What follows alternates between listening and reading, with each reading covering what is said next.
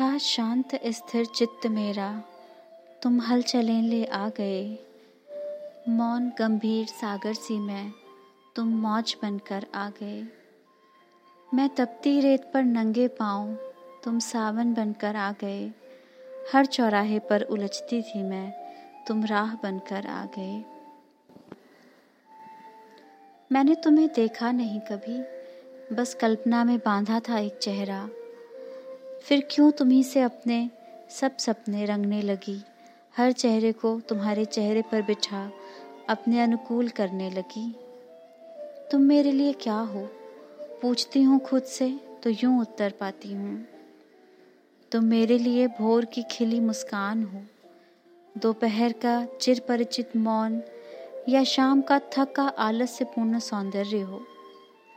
मैं तुम्हें कोई नाम या आकार क्यों दूँ? तुम बेनाम ही अच्छे हो।